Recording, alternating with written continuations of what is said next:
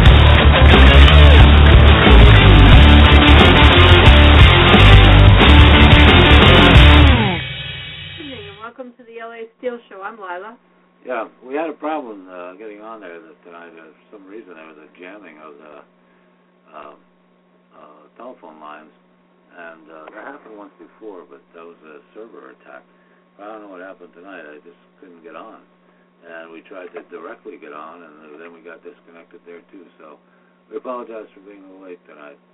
Um, of course, we're going to uh, tonight. Our show is dealing with uh, union issues. Yes, yes, yes.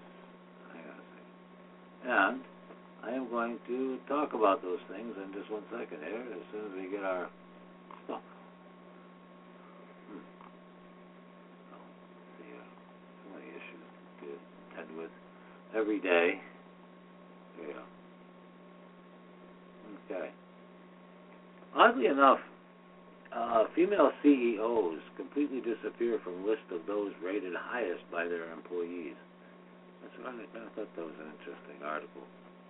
Because, uh, you know, this is by their employees, not by, you know, others. Last year, when Glassdoor released its annual rankings of employees' highest rated CEOs based on their feedback during the year, just two women appeared among the top 50, actually 51 uh, due to an error, with one Yahoo's Miss, Miss Marissa Mayer nearly dead last. Wow, that's amazing. This year, however, women have completely disappeared among the 50 CEOs that garner the highest praise for their employees. The faces are all male. There are, of course, a few female CEOs who might end up on the list to begin with. Among companies in the S&P 500 index, just 23 or 4.6% have a woman in the top position. Those ranks are actually are likely to swell any aren't likely to swell anytime soon. Women make up at least 25% of executive and senior officers, as these companies and those that are in the highest ranks are stuck in jobs unlikely to lead to the corner office. But even women who do make it into leadership have to deal with the fact that Americans still like to see a man in charge. And both men and women say they prefer men as the senior executives of uh, Fortune 500 companies. When asked, more Americans to say they prefer to work for a man than a woman. Well, women also face a backlash when they try to ask like act like bosses. They are penalized at work both personally and financially when they act assertively. And female leaders are more likely to be called abrasive, aggressive, strident, and emotional. And women are also more likely than men to get negative feedback on their work performance. All right, well, women CEOs, they come in set for, to up to fail. A number of studies have found that they get a shot at leadership during tough times, while men are likely to give, be given the jobs when companies' performance is stable. That's likely part of why women are more likely than men to be pushed out of their executive jobs. Ooh, that's interesting, huh? Only get it during the tough times. Yeah. Like General Motors. Then they can kick you out, Yeah. Driving the General saying you're not a performer. Yeah.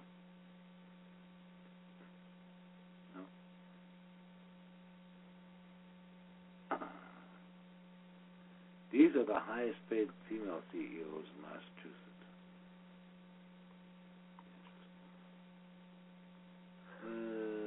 The Uh, glass ceiling still exists for many women. Hmm? He pop-ups like you can't believe it. Hit 'em. Hit 'em.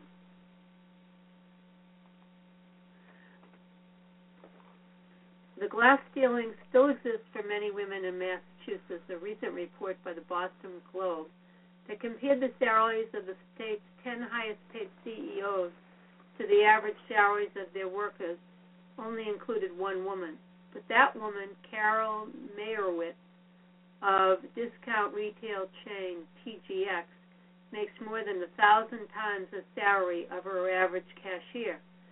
The biggest difference between CEO and an employee pay in the state. Although they are far outnumbered by men, there, there are other women in Massachusetts who have climbed to the top of their respective companies. Here are the salaries and compensations according to the AFL CIO Executive Pay Watch 2014. The highest female is Mary Puma, President and CEO of Axcelis Technologies Incorporated in Beverly. That's Beverly, Mass. Salary 2014, $492,885. Total compensation $781,868. She's number one. The next one is Adelene Q. Perkins, President and CEO of Infinity Pharmaceuticals Incorporated in Cambridge. Salary $568,500. Total compensation per package is $2,024,850. I guess she's doing all right. Number three, Linda Zecher, CEO of Houghton Mifflin Harcourt Company in Boston. Salary $932,712. Her total compensation package for 2014 was $2,024,850. Number four, Sheila Lirio Marcelo, President and CEO of Care and Care.com Inc. in Waltham, Mass. Salary $353,923 for a total compensation package for 2014, $2,468,884. Number five, Gail F. Goodman, President and CEO of Constant Contact Incorporated in Waltham. Salary 475000 total compensation $4,719,262 in 2014. Go ahead, that's all. Yeah. Number seven, Michelle Dipp, MD, PhD, CEO of OvaScience Incorporated in Cambridge. Salary? Zero. Total compensation, five million six hundred and twenty-nine thousand and thirty dollars. And number eight, Carol Meyrowitz, CEO of TJX Companies in Farmington. Salary one one million five hundred and seventy five thousand and two dollars. Total compensation twenty fifteen, twenty eight million six hundred and ninety two thousand three hundred and ninety one dollars. Wow. TJX, isn't that TJ Maxx? Yep. TJ Maxx. That would be TJX, that would be TJ Maxx, Marshalls, and Home Goods. Hmm. The three stores. That's the. TJX Corporation. really well. I guess so. Doing really well. So anyway, Kind of scary. yeah, listen to this. Fox News declared hate group by Southern Poverty Law Center. Huh. Interesting, huh? Huh. Yeah. That's pretty bizarre. But let's see what the up here.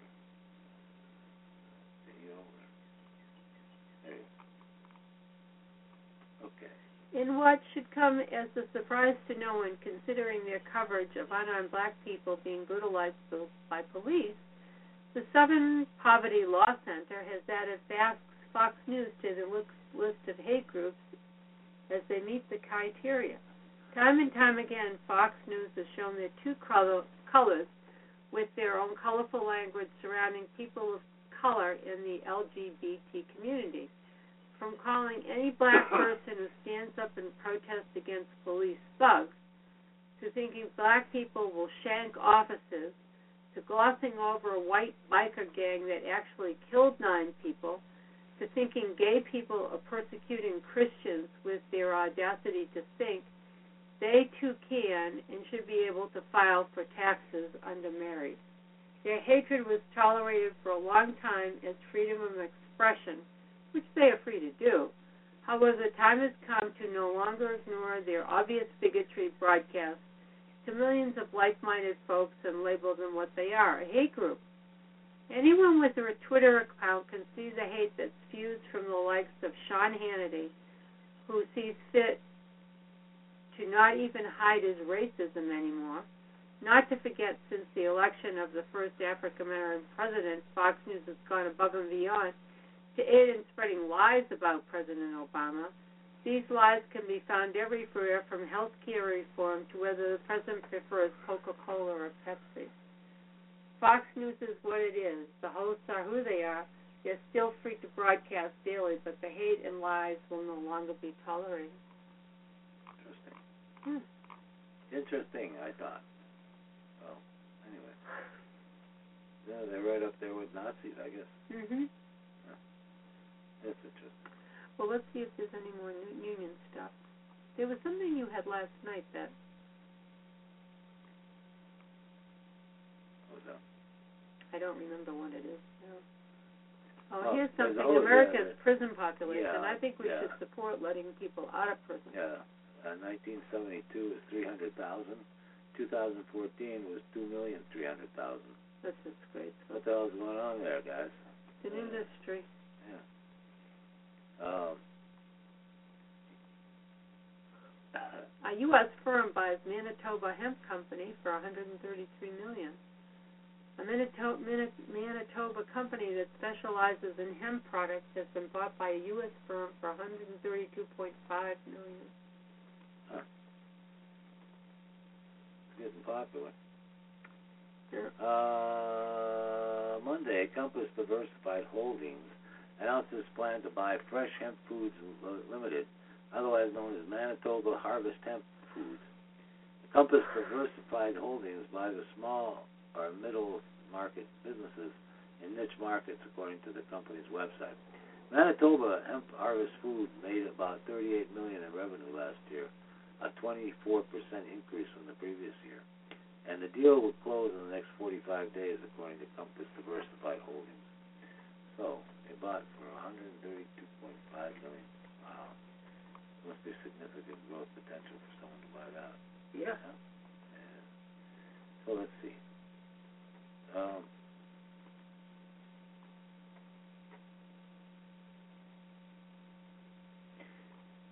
if corporations are people, how come five major Wall Street banks, including Citi and J.P. Morgan Chase, just plead pled guilty to felony charges of rigging markets to enrich themselves in a self-described cartel, and not a single person involved is going to jail?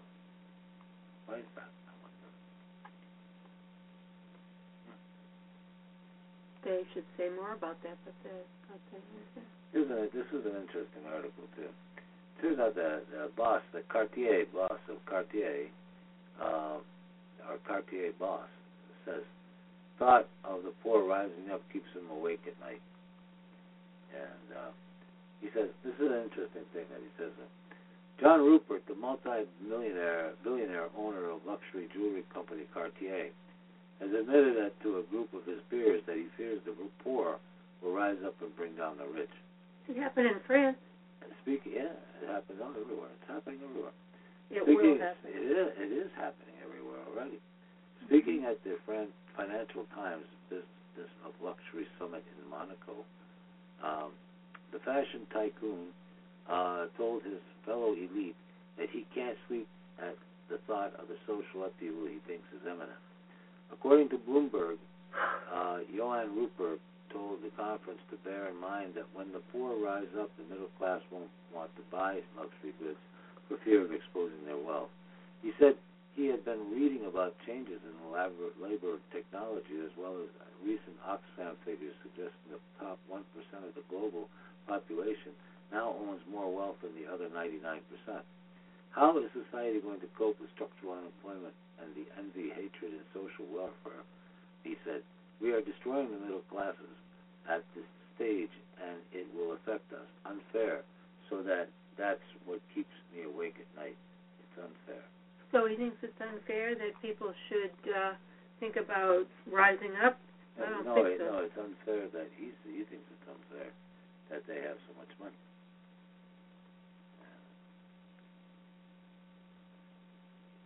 Well, then start doing something about it. Yeah, I think so. I think they should definitely give back. You know, hire people, make you know, hire people for fair wages, you know, and things like that. Pay taxes. Senator Bernie Sanders of Vermont wants to cry, require Congress to pay for any spending in the Pentagon's war fund. Sanders, who is seeking the Democratic presidential nomina- nomination, is offering an amendment to the National I can't read that Damn. National Defense something or other. I, I hate these pop-ups. They just have these tremendous number of pop-ups in the middle of things. is offering an amendment to the National Defense Authorization Act, Authorization Act that will require that lawmakers offset spending in the Overseas Contingency Operations Fund by raising new revenues. Congress isn't currently required to pay for any spending through the OCO. The War Fund also isn't subjected to the congressional mandated budget caps under the sequester.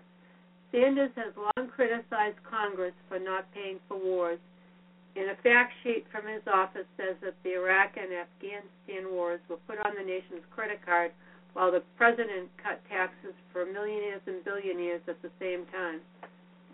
The 2016 Contenders Amendment to the Defense Policy Bill comes after he called for a war tax earlier this year. Sanders wanted to include a new tax on millionaires to finance the country's wars as part of a budget resolution. Critics argue that the fund, meant to pay for the wars in Iraq and Afghanistan and now financing operations against the Islamic State in Iraq and Syria, has turned into a slush fund for the Pentagon. Sanders faces an uphill path in getting his amendment approved as part of the defense policy bill, though Democrats have taken aim at additional at an additional 38 billion in war funding, including in the defense policy bill. They failed to gain enough support to fence off the money until Congress reaches a deal on the budget caps under the sequester. Hmm.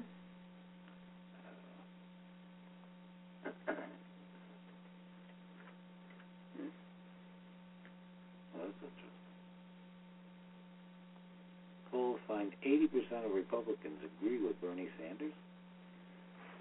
Wow. That's interesting. Hmm. do you On think? what? It depends what know. they agree with him on.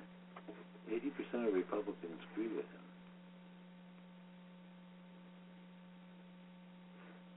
Huh.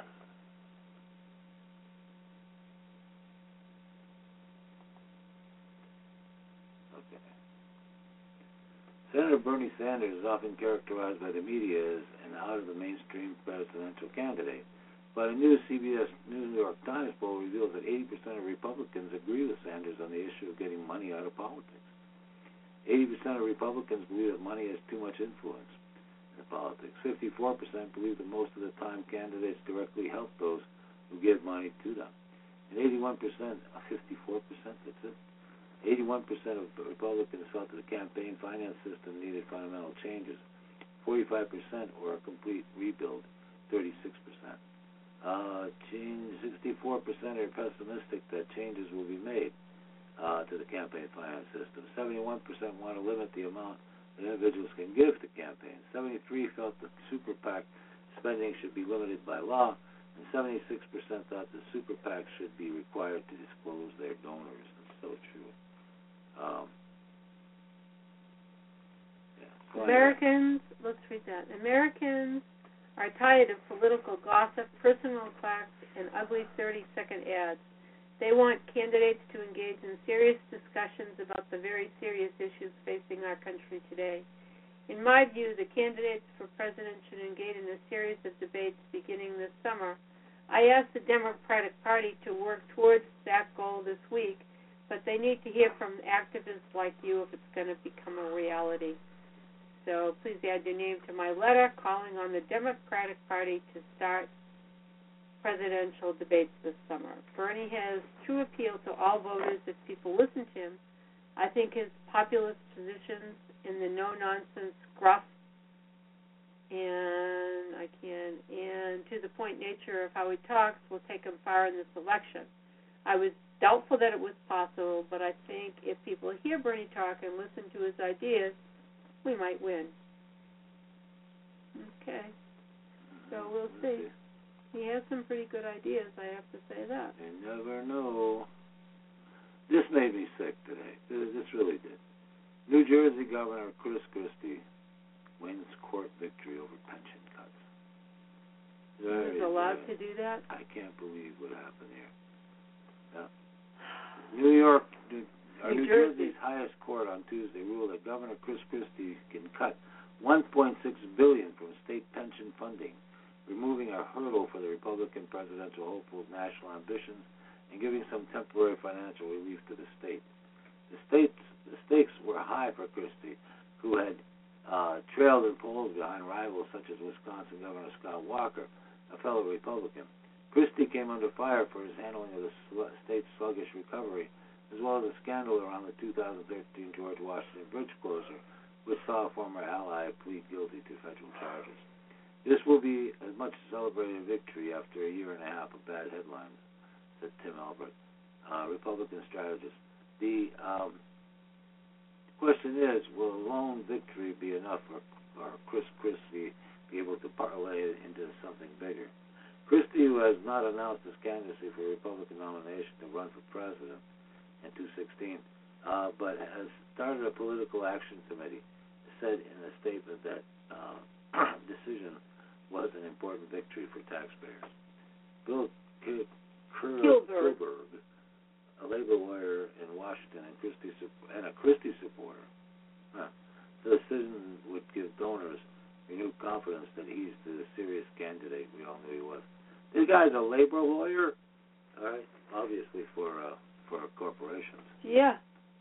Uh, to prevent uh, individuals from yeah, getting yeah, more yeah, money. Yeah.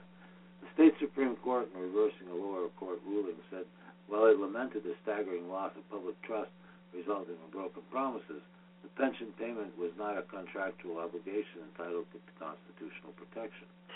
Chris uh, Christie cut a state contribution to the pen- pension system last year because of a renewal of revenue shortfall. The state's pension system has about $83 billion of unfunded liabilities and was funded at only about 44% in fiscal 2014. Public sector unions sued the administration, and in February, Superior Court uh, Judge Mary Jacobson decided with them, finding that a 2011 pension reform law signed by Christie created a contractual right that the state might make its contribution. Uh, the state appealed to New Jersey's highest court, which heard arguments in May. That the state must get its financial house in order is plain, wrote Justice um, Jaynee Lavecchi, Lavecchia. in the opinion. The need is compelling in respect for the state's ability to honor its compensation commitment to retired employees. But this court cannot resolve that need in place of the political branches. For um, New Jersey has seen its credit rating downgraded nine times since Christie took office in 2010. Standard & Poor's said that the state could be vulnerable to further downgrade if it does not solve its pension problem. Moody said long term, the ruling reinforces the state's ongoing reliance on one-time budget solutions. Uh, Fi- uh, Philip Fisher, municipal research strategist at Bank of America Merrill Lynch, said the uh, the court essentially ruled that the uh, contribution was so large it violated the state's Constitution debt uh, limitation clause. It makes the heat takes the heat off the pension issue at least for a little while, and allows the legislature and the unions to figure out a way to fund pensions consistent with the debt limitation in the Constitution. All parties are now expected to negotiate a comprehensive solution. Um, and the Supreme Court voted to reverse the lower court ruling by five votes to two. Justice Barry Albin, one of the dissenters, said that decision unfairly requires public workers to uphold their end of the law's bargain. And, In other words, you're stuck. Yep. and Hetty Rosenstein, New Jersey director of the Communication Workers of America, the largest union representing state workers, said they would have to try to change the Constitution. It is devastating to all public employees, retirees, taxpayers, and families, said uh, Wendell Stein- Steinhauer, president of the New Jersey Education Association, a teachers union.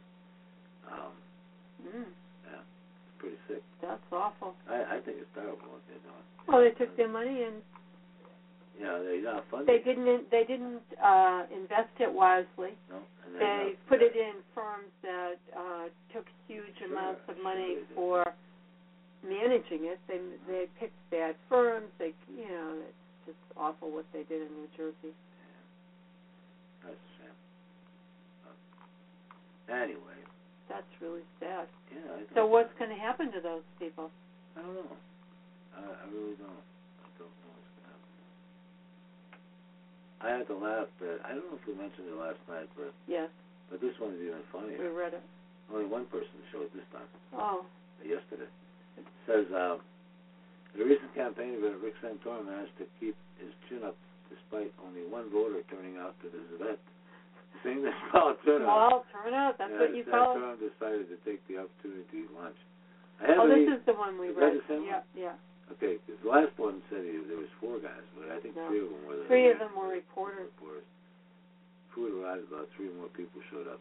Those in attendance were the local Republican Party chair, chair Peggy Toff and Pastor Glenn Myers, and Santorum Yeah, we read tried to discuss gay marriage with them.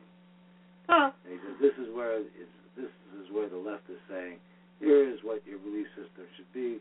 Anyone who does not toe the line, you're a hater, you're a bigot, you're intolerant, and you will not be tolerated." Santorum said. Santorum tried to play the low turnout as part of his plan. People don't understand. One guy in there said, "I speak to you at the caucus," said Santorum, uh, and he says that's maybe eight votes that would wouldn't otherwise get eight votes can get a big difference, as I know. So, all right. That's the same article we read. Yeah, same one. Similar one. So, anyway, I think we're going to do a little music to break. Now we're going to get back into some environmental stuff Okay. other things, if that's okay with you, Doll. Yeah. All right. Let's do a little musical breaker. And... Uh,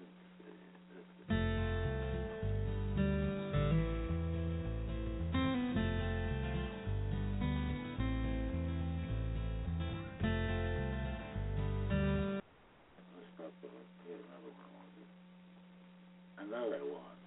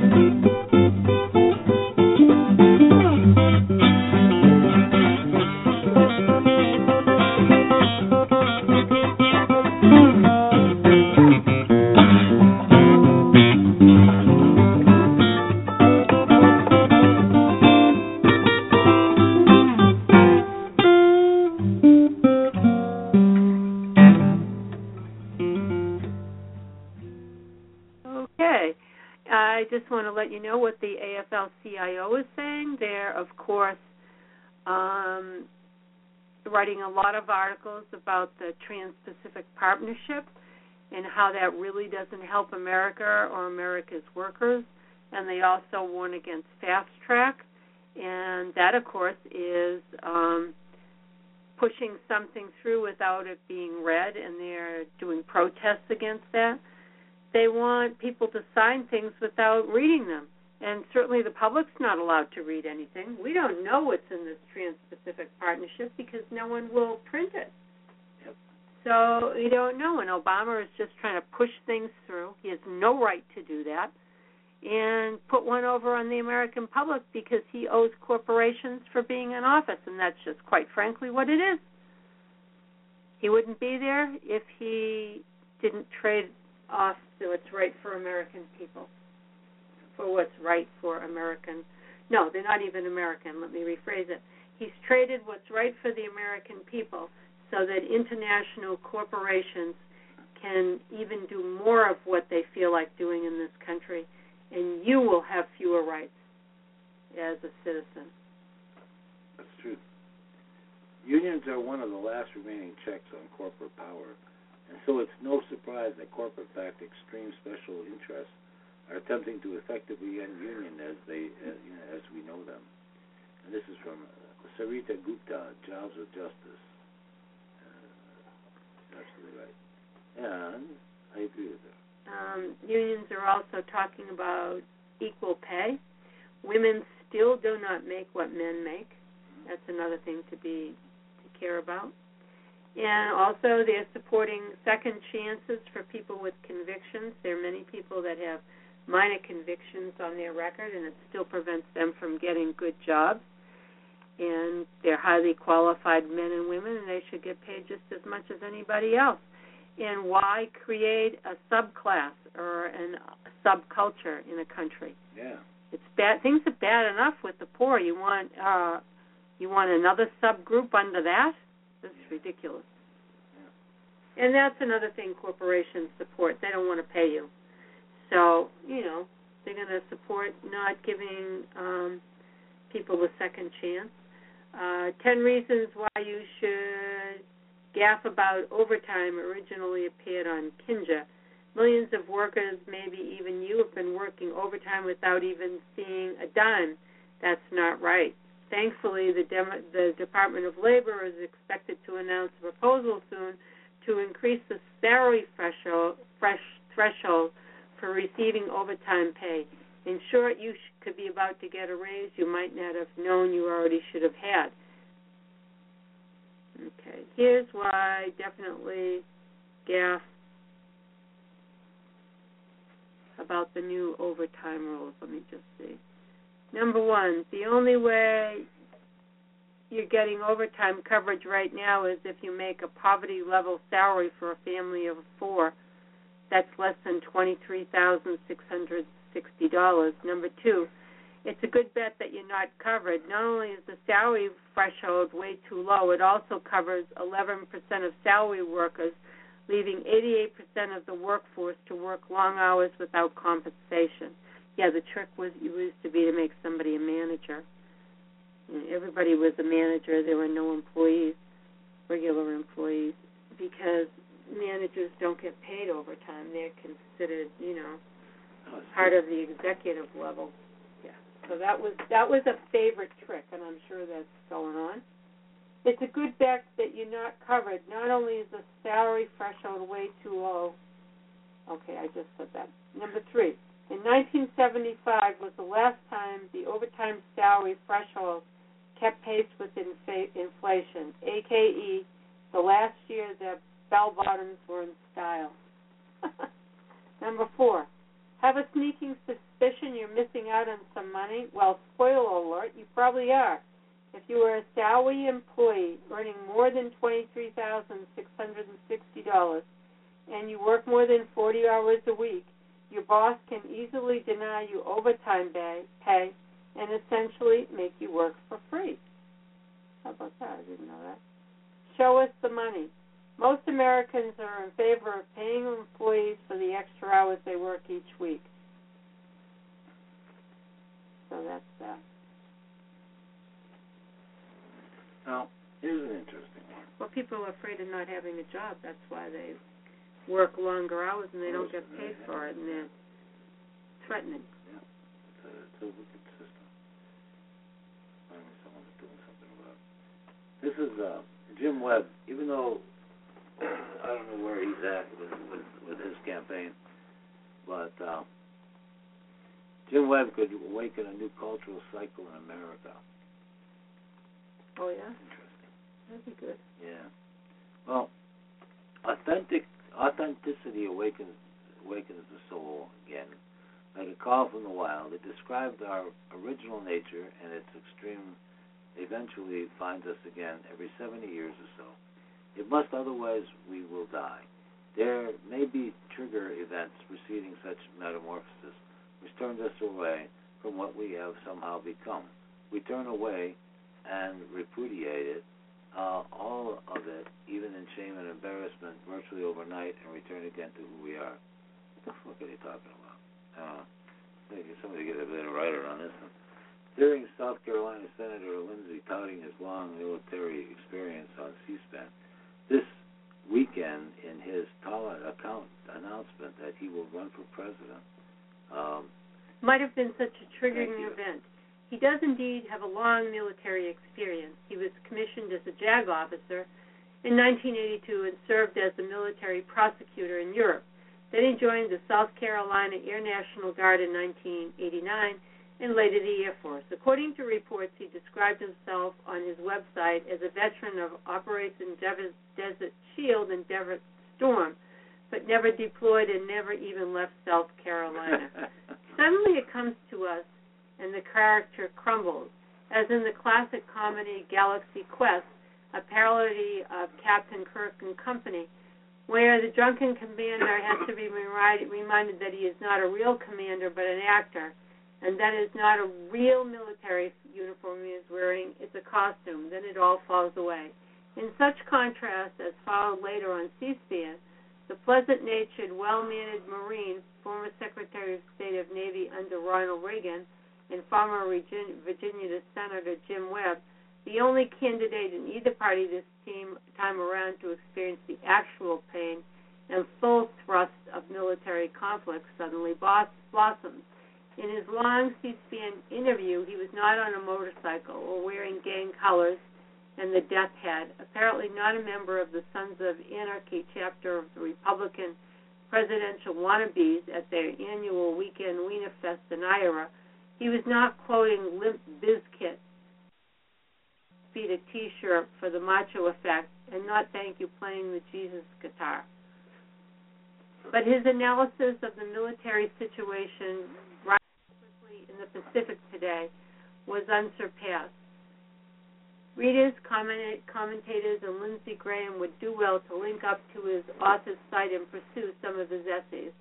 My favorite is the Wall Street Journal op op-ed, fully relevant to our own moment here 14 years after it was written, titled "The Struggle for Mastery in Asia," which he quotes Sun Tzu's "The Art of Warfare" in the introduction. Draw them in with the prospect of gain. Take them by confusion. Use anger to throw them into disarray. Nor do we attack Hillary Clinton, Lindsey Graham, President Obama, or anybody else. After there was a freshness and there was a freshness to his demeanor that underscored a consummate professionalism in his presentation that is unseen and unheard now, and for a very long time in presidential candidates, before since 1992, in my opinion, that will bring him forward. for me in America um, are about the experience that uh, for me in For America, we, for oh, we for we in in America, America are about to experience the historic plate tectonic crush between caricature and originality, in which the establishment suddenly falls to dust in the night, and the first signs rise in the presidential poll of Wisconsin Democrats over the weekend, in which Vermont's venerable old socialist senator Bernie Sanders shocked the establishment when he came up with 41% of the vote to Hillary Clinton's 49. This is bad news for Jeb Bush as well as, as far as goes for Hillary, so goes Jeb. Like Sherlock Holmes and Moriarty, together locked in embrace, going over the falls together. Get ready. This is a really long Oh, I guess so. But let's let's pull away from this. Uh, But it's a good article. It's a good article, but uh, Jeb Wilkes could take away cultural cycle in America. whatever. It's from the Observer, Yeah, You can check written that out. by Bernie Quigley. You can very check good. that out. But what what really bothered me here, the recent one here that, that I just saw, it kind of freaked me out a little bit. Wait a minute. Oh, this is it. Jeb Bush came up with a real twister today. Hmm. Senators vote to repeal clean water rule that protects millions of miles of streams. that makes you What is wrong sick. with these people? They paid off. What is wrong with these sons They are all paid off. Congress, congressional Republicans are one step closer to blocking Obama's administration's attempt to clarify the EPA's regulatory powers under the Clean Water Act. On Wednesday, the Senate Environment and Public Works Committee voted 11 to 9 to pass a bill that would effectively repeal the administration's recently announced regulations for water pollution. The vote was split cleanly along party lines, with only Republicans supporting it. Ah, that's weird. The bill, sponsored by uh, Senator John Barrasso, uh, a Republican of Wyoming, would nullify the Water of the United States rule uh, released in late May. It sets specific guidelines the EPA must follow in rewriting the rule. As it stands, the rule seeks to clarify the bodies of water that are being regulated under the Water Clean Water Act.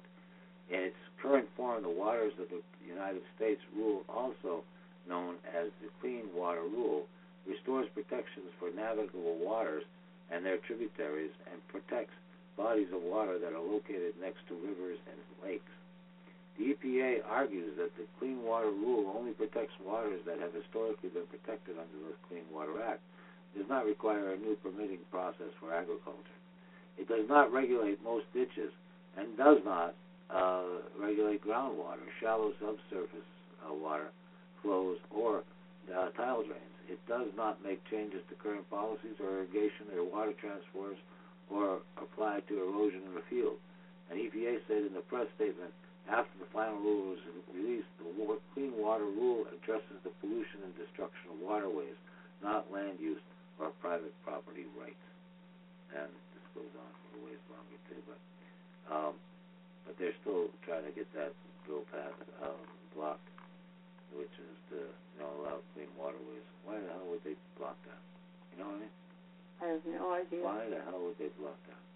It just doesn't make any sense.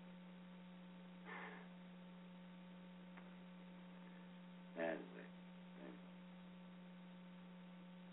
anyway. I she makes a lot of sense, and I like what she's saying, but um, I don't ever see this. I this is one of my things. This is one of my uh, platforms that I want. I want to have done free college education. Elizabeth Warren called on schools as well as federal and state governments to create a viable path for Americans to attend college debt free in a speech Wednesday.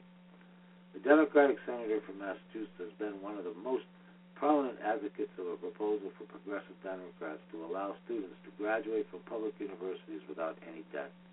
Wednesday's speech offers a variety of policy suggestions for achieving that goal, including requiring colleges to have a clear financial stake in their students' success and debt levies, mandating minimum levels of state investment in public schools, and um,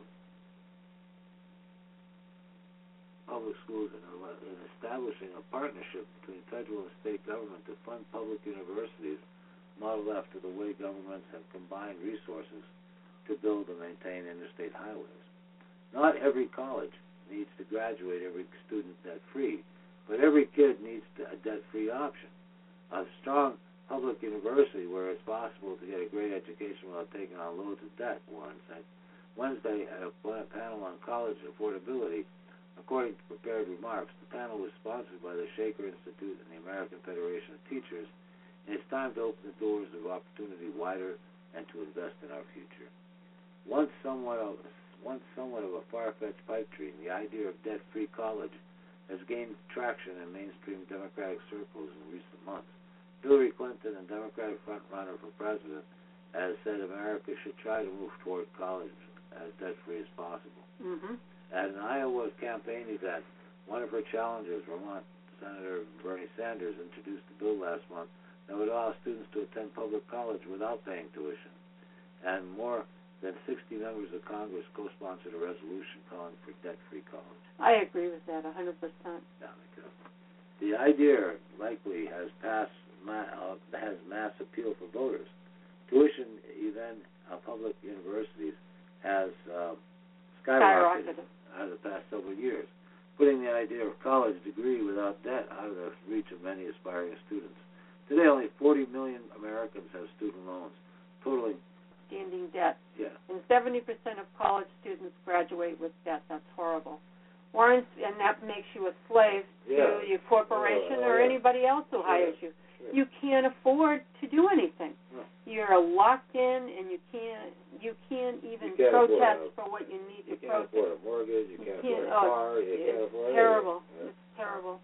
Warren's speech comes as lawmakers work to reauthorize the Higher Education Act, the law that governs federal financial aid programs, before it expires at the end of the year. Some of the proposals, this is, I don't know when she did this, some of the proposals she discussed in the speech have bipartisan support, including simplifying the free application for federal financial aid forms and requiring colleges to have skin in the game when it comes to student loans.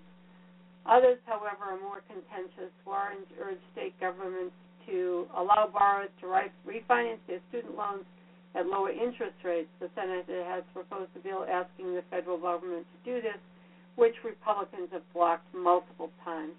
That's because they can afford to pay cash for their kids.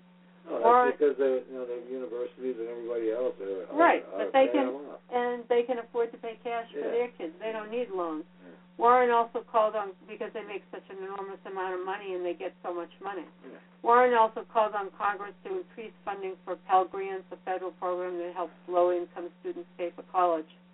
Earlier this year, the House of Republic, House of the House Republicans proposed freezing the maximum Pell Grant at five thousand seven hundred and seventy-five dollars per year for the next ten years. Price that hardly pays for books. Yeah. In addition to laying out her plans for making debt-free college a reality, Warren also used the speech to deride the way the Department of Education has handled accusations of wrongdoing against student loan services in schools.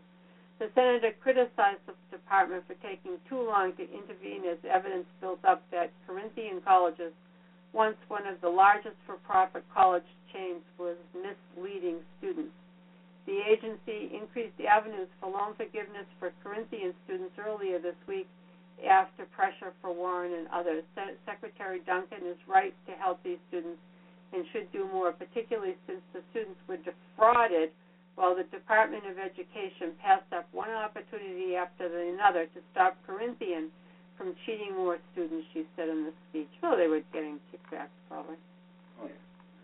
Or maybe they were doing junkets the way the rest of them do Oh, to they were doing something. hotels and They were doing it. getting all kinds of things. It, you know, it's really unbelievable. Yeah. Oh, here's an interesting one. Jeb Bush in 1995. Unwed mothers should be publicly shamed. That's what he said in 1995. Uh, argued in his 1995 Profiles in Character. Public shaming would be an effective way to regulate the irresponsible behavior of unwedded mothers behaving teen, misbehaving teenagers, welfare recipients. Former Florida Governor Jeb Bush argued in his 1995 book Profiles in Character. In a uh, uh, uh, chapter called The Restoration of Shame. The likely 2016 presidential candidate made the case that restoring the art of public humiliation could help prevent pregnancies out of wedlock. Does he want stoning too and beheading Oh, in the square? Oh, yeah. Well, since his family is and big supporters of Saudi Arabia. And this is what he says. One of the reasons more young women are giving birth out of wedlock and more young men are walking away from their paternal obligations is that there's no longer a stigma attached to the behavior, no reason to feel shame. Many of these young women and young men look around and see their friends engaged in the same irresponsible conduct. Their parents and neighbors have become ineffective at attaching some sense of ridicule to this behavior. There was a time when neighbors and communities went proud on out of wedlock births, and when public condemnation was enough of a stimulus for one to be careful.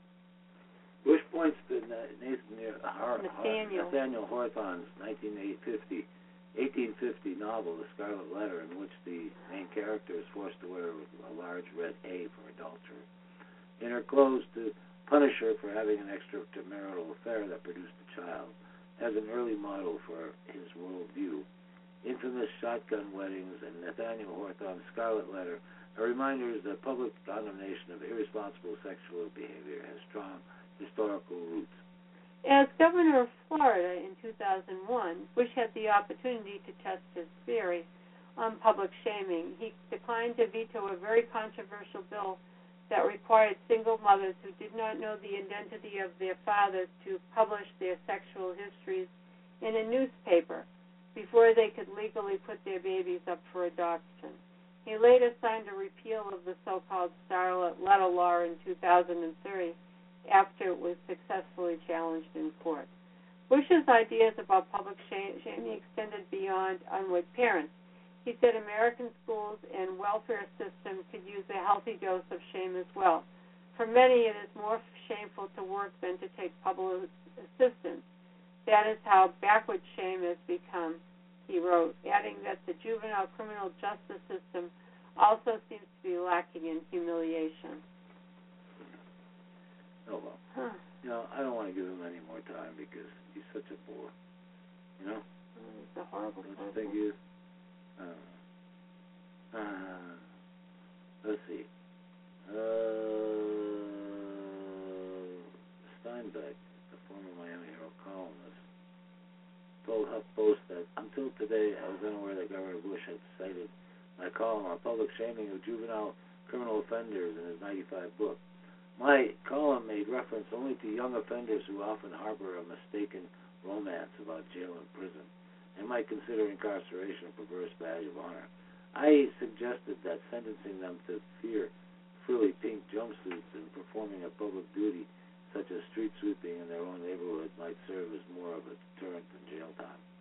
I might I made no mention of using such a tactic with unwed mother teens, uh, parent teens. Unwed, And I- pregnant teens. Yeah, and uh, I would consider uh, such a policy utterly horrific. Pregnancy is not and should never be treated as a crime. Unwed w- girls in such circumstances are more likely experiencing considerable personal and psychological stress and anxiety that would only be exacerbated by shaming them publicly. Say nothing of what it would do to the unborn baby. Yeah, and that was uh, from the uh, Steinback, who wrote an article that in the Miami Herald. that, uh, that what's his face uh, quoted in his book. Jeb Bush. Oh, that creep that guy So, is. anyway, well, it's time to go, folks. We want to thank everyone who joined us tonight, and excuse me. Okay, I don't think there's anything else that I want to hit. Huh. Uh, ex-wife. Hmm. Putin long dead, says ex-wife. Huh. Goodness. Uh, the mystery swirling around Vladimir Putin has just gotten stranger. According to Putin's ex-wife, first former lady of Russia, Putina, Putin. uh, Putin has been long dead, and she refused to cooperate with the power elite in this ruse. So they're saying that the, that Putin is dead, and the guy who's in charge is not really Putin. Hmm. Huh. That's odd. Uh, claims that Putin's assassination had been in the works for some time and it was well plotted out. Tina also claims her and her daughter were threatened with death if they didn't play along. German newspaper uh, published a sensational interview of First Lady of Russia. Wow. So she claims that her husband is dead. My husband, unfortunately, is long dead. I have to admit it publicly because I could no longer see what is happening on his behalf. It's terrible people. They did not they did not stop at nothing. I'm afraid that now they will kill me and daughters as well. Our family was not exactly perfect. When I got married, I was in love with an intelligence officer, but that really was quite different. Putin was a vile, cruel man and a tyrant. He never considered me, simply did not notice my existence. I I knew. need- okay. I needed it only for reference in the composition of family as mother for his children. I find it hard to talk about it, but Putin beat me, he humiliated me, made fun of me. Life with him was torture. I tried to fight, not going to file for divorce, but this man did not have anything sacred. To silence me, he handed me over to a psychiatric clinic. I went through all the cycles, circles of hell narcotics, psychotropic substances, and bullying. For a long time, I was locked up in prison. I never saw sunlight. I remember it still with horror. From young and a self confident woman, I became a shadow. My will was broken. But that began after his death. All is beyond description. It was then a difficult period. I'm not sure. He, I'm sure he did not tell. I became even more withdrawn. A month before the death of the night, without warning, brought daughters. I do not even know where. And then he was gone completely. At night we came home. Some of the people I knew, someone saw for the first time. I don't know. It gives. They told me one thing: if you want to live, be silent. And so she did. And uh, it goes on and on and on. So he's, that she's saying that uh, Huh. that he's dead. He's been dead for a long time. And whoever it is and is doing it him is a, imposter. Hmm. How could that possibly be? I don't know either. Who knows? Who knows? Uh, well, anyway, I want to thank everybody who joined us tonight, and we will talk to you tomorrow.